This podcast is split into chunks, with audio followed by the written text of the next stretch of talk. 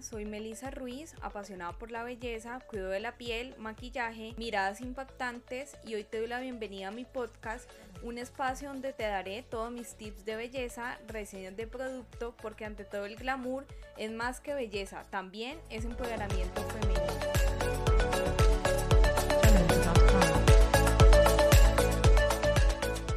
Hola y bienvenidas a todas a un episodio más de mi podcast Ante todo el glamour y hoy vamos a hablar de cómo superar el miedo a equivocarse. Hoy es el episodio número 29. Muchas veces nos hemos encontrado en una situación donde queremos tomar una decisión y nos da miedo equivocarnos, miedo a tomar una decisión incorrecta y que no sea ese resultado de éxito, que muchas veces sobrepensamos qué va a pasar si tomo o no esta decisión. Esto nos puede pasar a cualquiera que tenemos ese miedo de no saber, esa incertidumbre. Y precisamente esa incertidumbre debe ser quien nos ayuda a superar ese miedo, a decir, bueno, voy a tomar esta decisión y si me equivoqué, voy a aprender algo, algo me va a dejar una enseñanza, una enseñanza que necesitaba saber para poder seguirla aplicando en mi vida y no cometer los mismos errores. O saber, bueno, me arriesgué o qué hubiera pasado si no hubiera hecho nada, si no hubiera tomado esa decisión.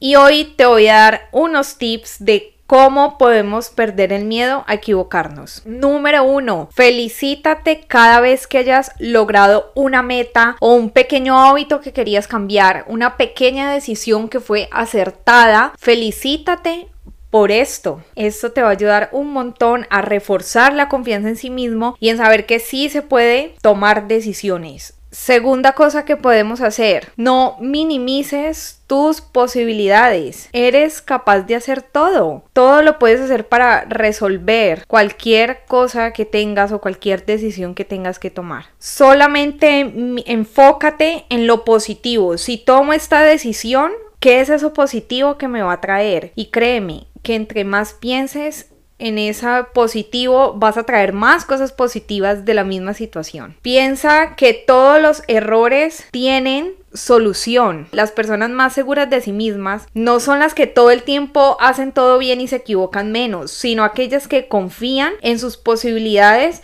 de volver a corregir eso que no estuvo tan bien. Asume que todos tenemos retos por mejorar, desafíos por resolver. Nadie tiene una vida perfecta. Así que pensar esto te va a ayudar un poco a calmar esa, esa comparación que a veces entramos, ¿no? Esa persona tiene tal cosa, pero al final todos tenemos un desafío por cumplir. Bueno, este podcast es un poquito corto, tengo que admitirlo. Recuerda que me puedes encontrar en Instagram como arroba Melissa Ruiz Beauty y contarme cómo te va con mis tips de belleza. Recuerda, trabaja todos los días en tu mejor versión exterior y la más importante, la interior. Chao.